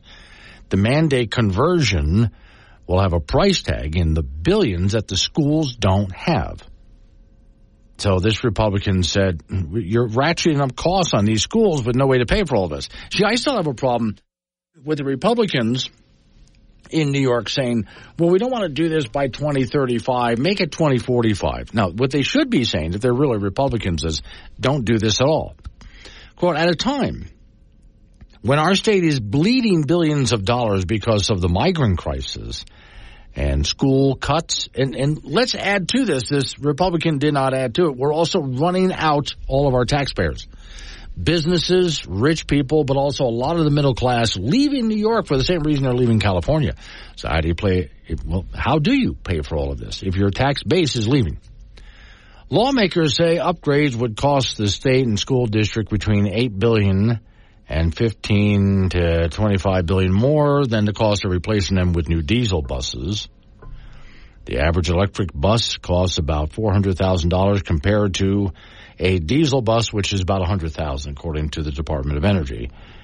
And Republicans have filed a bill that would rescind the electric bus mandate and replace it with a state-funded pilot program that would allow schools to at least test the vehicles first to see if it's viable. now that's something that at, at, at, least I could get behind that, even though I still don't agree with the whole electric bus thing. But I like the idea that, hey, at least you could do this. How about buy a bus or two, see how they work? And if they don't work out for you, then say, sorry, we're not going to buy any more of these electric buses. If they do great, then buy more. Another bill would require the Department of Education to conduct a cost feasibility analysis for each school district before requiring them to comply with the mandate. Critics of the New York mandate note that other schools with cold winters have been experiencing problems with their electric buses. They have reports that electric buses are gathering dust in garages because of all sorts of mechanical and structural problems. Okay, so, all right. Once again, I'll I'll say what I've said before on this. Sometimes the best thing you can do is just let people go ahead and make their mistakes. Let them go ahead and do this. They're going to wind up in deep trouble with no way of getting their kids to school and they're going to be deeply in debt at the same time after paying for all of these buses. And the companies tend to go out of business, and they have no money to run their buses or their schools, and they can't get to the the kids to the school anyway. So, uh, great idea, guys. Told you so, warned you. You're going to go ahead and do it anyway. Fine, we're going to let you do it. Grandpa Rich in Thermopolis. Machetes are big in Central and South America. Milo in Fort Danger. I think I would rather be shot than hacked to death with a machete. Yeah. 845 is the time. Wake up. And we're back. Sorry, we were busy tricking pescatarians into eating Rocky Mountain oysters. Wake up Wyoming with Glenn Woods.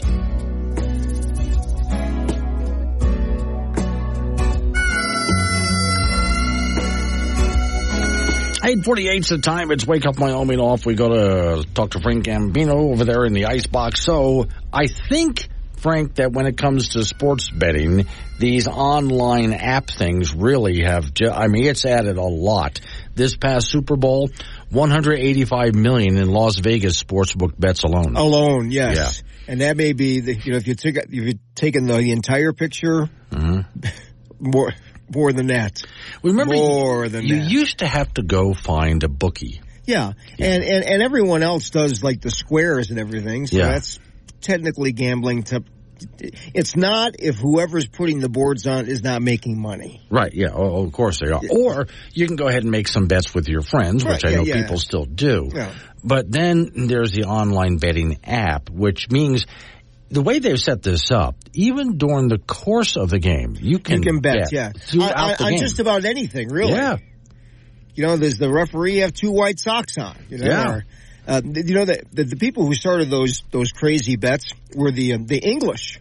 Oh, I mean, th- their booking their booking rooms have been going on for years and years and years, and you could bet on anything. And then all of a sudden, America goes, we we should be doing that too. okay. Just just so you know, everybody, Frank just blamed the, the Brits for this. Okay, No, no, there's so no blame know. to it. I think it's I think it's a wonderful thing. No, you know? I I think it's a lot of fun. I, I always worry that people are losing a ton of money on them. Be careful about what you're doing here. And they do. I've I've listened to some of their commercials where they say, "Hey, if you lose, we'll give you so much credit." so you can lose some more. Yes, exactly right. So they found really clever ways to keep people continuing to bet through the entire game. So I can picture now people sitting down in front of a well, especially the Super Bowl, which, as you heard, ratings were higher than the moonshot. Highest rated television program ever. in the history of television. That's really saying something.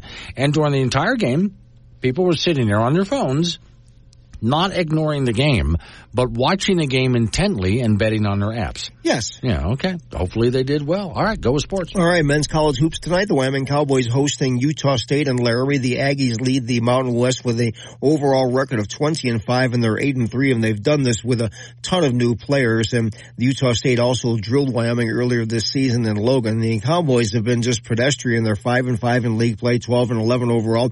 They lost big to New Mexico their last time out, so they're it's going to see what happens here. Uh, Utah, State is really good on offense and Wyoming is not very good on defense. It'll be an 8 p.m. start tonight in Laramie. We'll have that for you on K2 Radio in Casper and KCGY in Laramie. Coming up tomorrow in JUCO basketball, the Casper College teams will host Gillette College at the T-Bird Gym. That'll be a 5.30 start for the women and 7.30 start for the guys. High school basketball from yesterday, been Kelly Walsh girls over Riverton 65-41 and the Riverton boys beat Kelly Walsh 43-41 and girls high school basketball from back on Friday in 4A Cheyenne East rated number one beat third rated Campbell County 47-34. Fourth rated Laramie over Natrona 55 to 51. Fifth rated Sheridan over South 66-35. Kelly Walsh over Star Valley at overtime 65-60. Thunder Basin the winner over Cheyenne Central 62 to 61.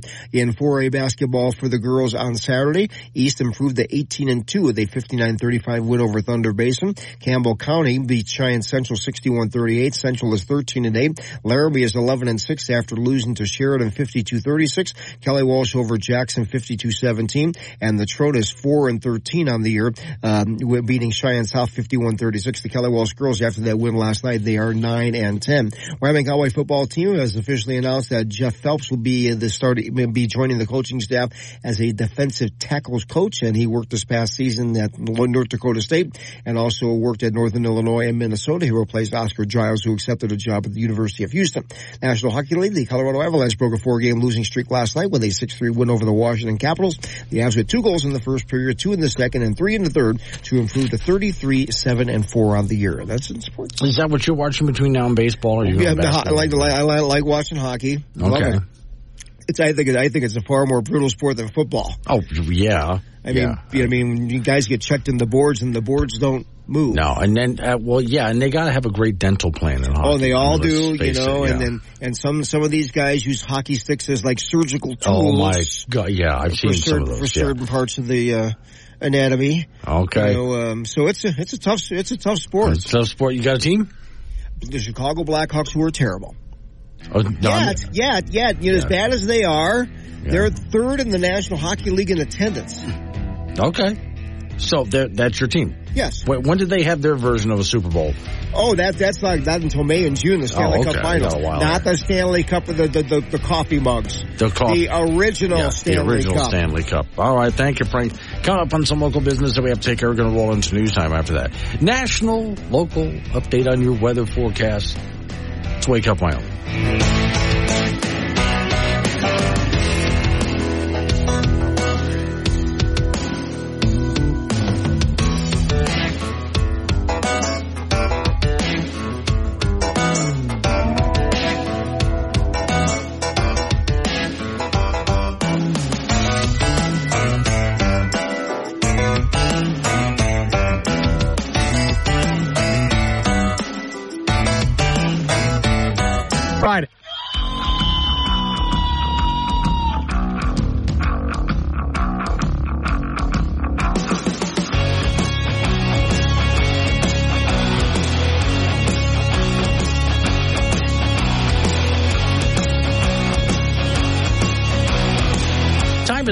6. It's Wake Up Wyoming, and it is open phone. So triple eight ninety seven Woods, the phone number. That's 888 WOODS. You can talk about what I'm talking about, change the subject. I'll roll with it. As far as I know, I don't. If anyone up there has more information, please let me know. Standoff with the police department, Sheridan, Wyoming. A police officer was killed yesterday. The suspect ran to his house and barricaded himself in and that was yesterday afternoon that that happened. As far as I know, it's still going on. And yeah, police officers from all over Wyoming are there. They have all sorts of armored vehicles. They fired all sorts of tear gas. I mean, they're doing what they can to wear the guy down, and so they can go ahead and bring him out without losing another officer. Essentially, what's happening, and that's the last that I heard. So if anyone has any more information, triple eight ninety seven Woods the phone number. That's eight eight eight ninety seven W O O D S. News kind of hard to come by up there right about now. All right, next, and it is open phone, so you can change the subject if you want. Next story I have up comes from the Casper Star Tribune. The Department of Energy last week announced a funding invitation for a select set of carbon capture projects at the forefront of the climate solutions, uh, including potential 49 million awarded to researchers for a large-scale pilot project at the Integrated Test Center near Gillette. Here, once again, here's more of your money. This is federal money this time. It's still your money. And borrowed heavily. All of this money coming your way from you and future generations to do something completely useless that we don't need to be doing. That, by the way, even despite all of the subsidies, is running up your electric bill. But all right, reading on.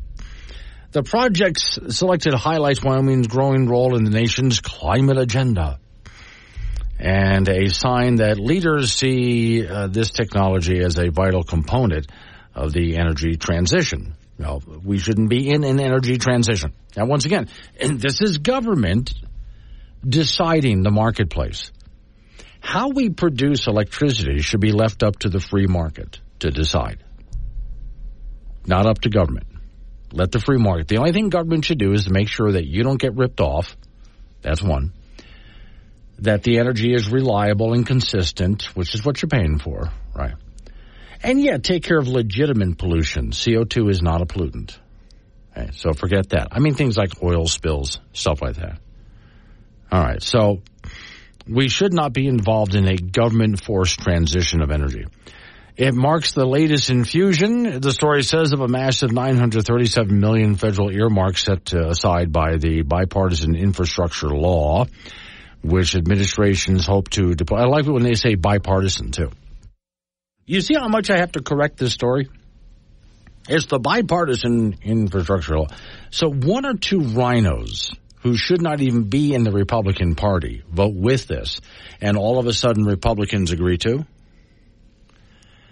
All right, the administration aims to deploy a double effect reaching net zero while gaining an economic edge. Well, this won't do either of that. You're not going to be able to reach net zero. Uh, the, our governor's idea of negative carbon is not reachable. And doing it does not, it gives us less reliable energy, far less reliable energy at a much higher cost while doing nothing to change the weather. Quote, this program aims to increase U.S. manufacturing competitiveness in the global transition to a clean energy economy, says the Director of Office of Energy. Let me correct that. Uh, it's not going to bring in global competitiveness at all. We should not have a government transition into this form of energy, and it's not clean energy. Transitioning to wind and solar is not clean, it's not green, it's not sustainable, it's not affordable, it's not reliable. Quote, by demonstrating advances in this technology, the U.S. can increase our global competitiveness as other countries look for technology solutions that can help them achieve their own decarbonization goals. Okay. So now the entries, they enter negotiations to secure multi-million dollar grants for the construction of large scale pilot projects. Now I already gave you a story yesterday that had to do with several states and a couple of countries out there that tried to get into carbon sequestration and found out it was a miserable failure. Not only do they not need to sequester carbon, but what they did try to pump underground and save and store got away. Most of it got away. It was not even those that did manage to capture some CO2. It was nowhere near as much as they thought they were going to capture. So many of these programs across the country and across the globe have been shut down. Yet Wyoming's still trying to do it. Okay. Uh, let's see. Uh, the projects will be built at the ITC and draw direct uh, flue gas from the Dry Fork station, which is right there.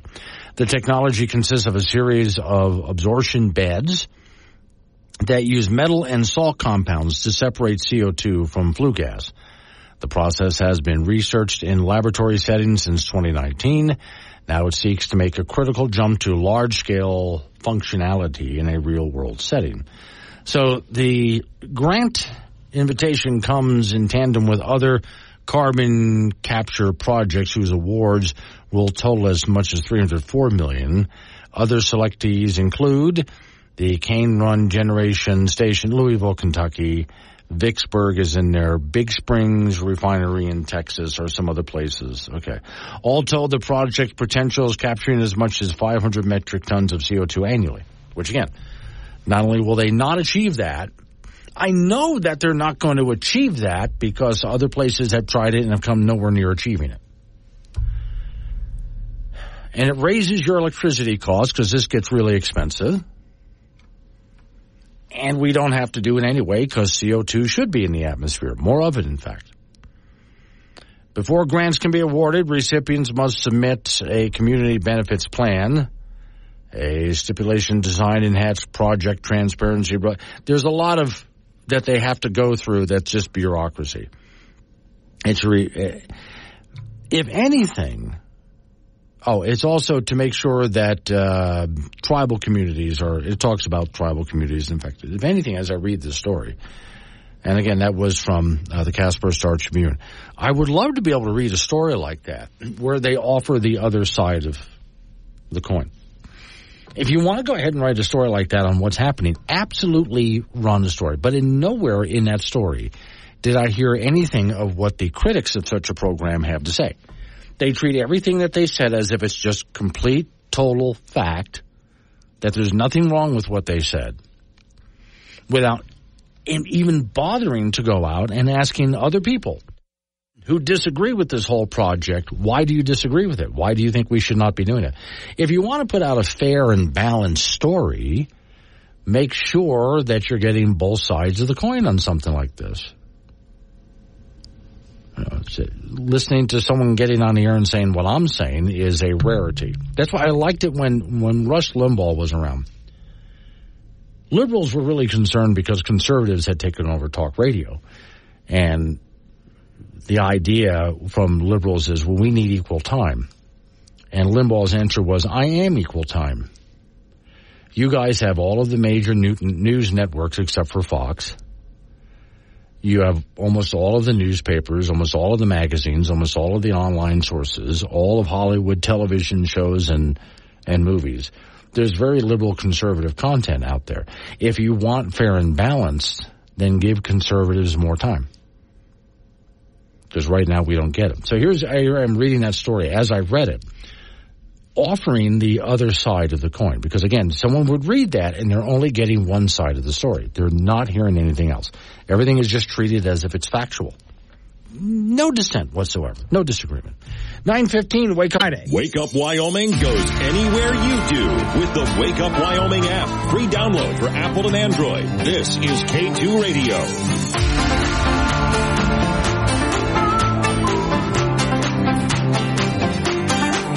936 off to the phones we go. Howard, it's been a while. How you been? I've been good. What you got for me? Uh, uh, okay, about 25 years ago, I lived in New York on Long Island. There were a good number of people there who had a home in New York and another home down in Florida, and their argument was, goes, I pay taxes two places. I should be able to vote in both places. Oh, yeah, and they did. Yeah. And some of them probably did.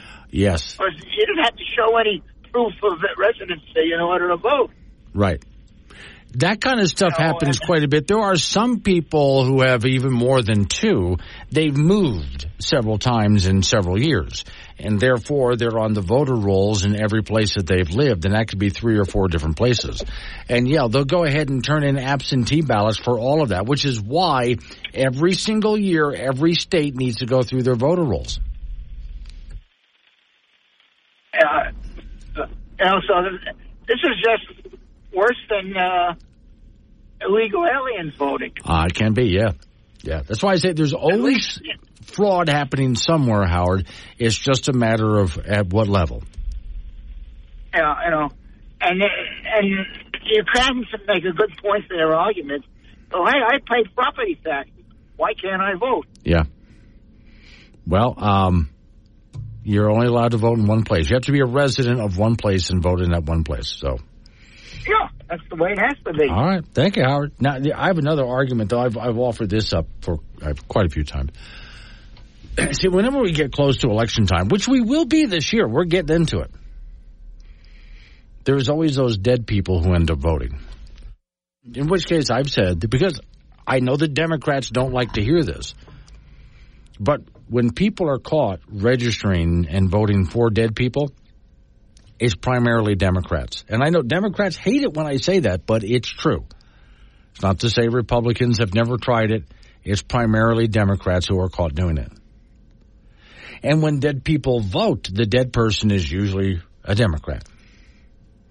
Now, I think they're performing a public service. The Democrats are. Now, hear me out. Here's how this works.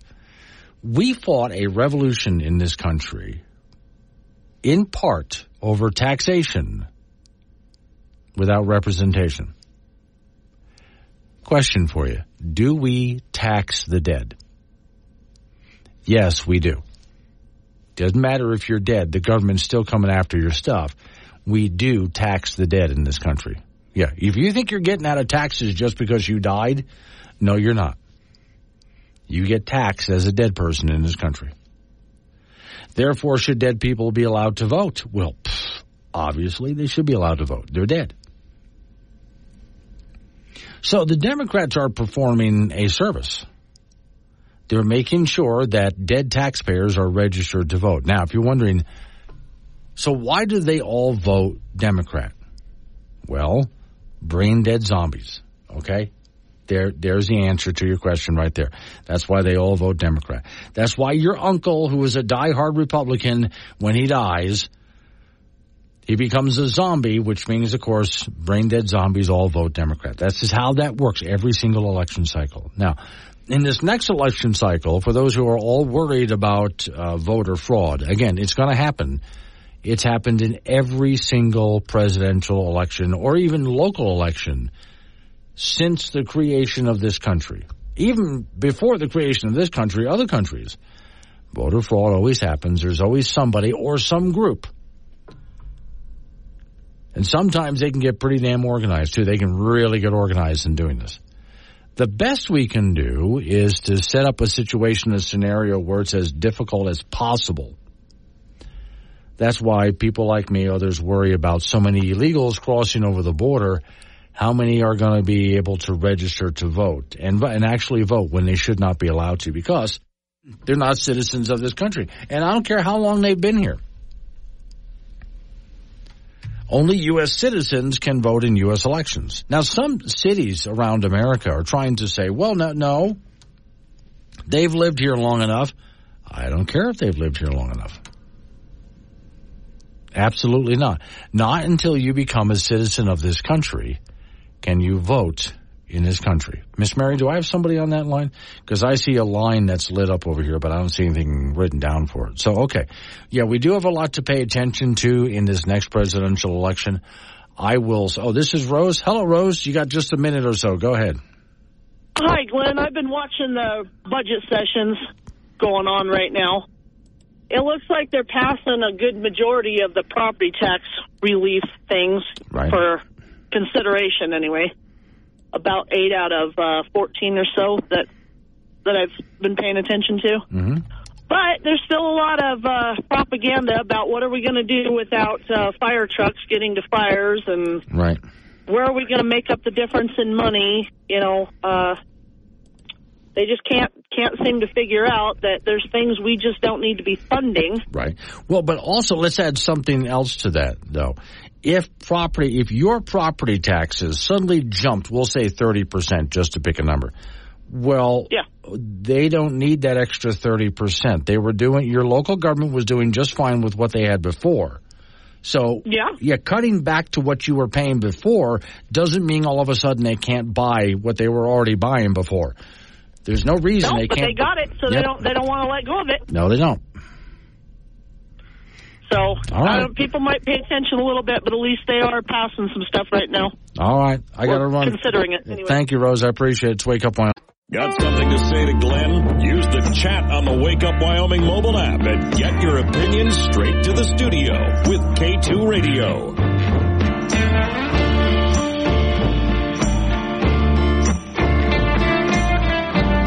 Nine forty-eight is the time. Off to the icebox we go. Frank Gambino's waiting by. Frank, I have a person here that's going to not just hell, but Sports Hall of Fame hell. He's going. He, he's it's hell in a handbasket. Yes, uh, the Highway guy, to hell. The guy who was charged with stealing a bronze Jackie Robinson Yeah, he, statue. he cut it off at the ankles. Ah. Is this be in Wichita, Kansas? What kind of idiot is this guy? Because the thing is made of copper. He's going to take a, a complete full statue of a Major League Baseball player, a historic Major League Baseball player, and Mm-hmm. just sell it to the scrapyard? Yeah. What? Okay. First off, um, what scrapyard would take that unless he melts it down further? Unless he did it himself. Yeah, because if he shows up with the whole statue, He'd be like, hey, you were the guy who chopped that down. yeah, that's exactly right. So he would have to do something else. So okay, Jackie Robinson statue, and here's where he goes to a deeper pit of hell. From a little league complex. Oh, you're Yes. stealing this from where the kids play Yes. because of the copper out there. Yeah, they're going to make another one. Now let's take. A, oh, I see a picture here of it being cut off at the ankles. There's just the shoes left. Okay, Yeah. now uh, I want to know with all of the work that it takes to go cut at the ankles and drag this thing off and try to sell it and so on.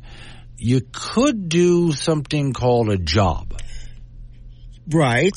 And you would get paid for doing stuff like this, but legit. I mean, if you know how to use a blowtorch and you can load stuff up and haul it off to sell it, there are people who would like to hire. In fact, up the road from here, Frank, there's several scrapyards. Oh, yeah. And this is what they do, but they do it legally and legitimately. Yeah, yeah, you're not going to take statues there. Yeah. I mean, this guy, he's going to pay for that for the rest of his life. I Oh my lord! I mean, it's just like, really, what, what, what were you thinking? Uh huh. Let me see. Stolen from. I'm I'm trying to figure out. I'm trying to go through the stories to figure out how did they find this guy? 45 year old, arrested in connection. There's the photo. Okay. This uh, statue was discovered missing Yes. June 25th. Okay. Suspect uh, charged. I want to know, but how did they get him? Police were very confident that this is okay, fine, yada yada. No, okay. As I read into this, I still want to know. Oh, look at this. He was going to use the money to buy drugs. Oh. He was going to get about 480 bucks for it, and then go buy drugs. So this is going to cost him time in jail plus about seventy-five thousand dollars or something you, like you, that. You would hope. And I think that the kids should allow to each each and every one of those kids at the baseball team there should be allowed to kick him in the shins. Yes. Okay. Go Throw- or throw baseballs at him or Sure. something. Yeah. Men's college basketball tonight. The Wyoming Cowboys hosting Utah State and Laramie, a big Mountain West Conference game for both teams. The Cowboys have been consistently inconsistent. They are five and five in league play, twelve and eleven overall. They were drilled by New Mexico their last time out, and the Cowboys were also drilled by Utah State earlier this season in Logan.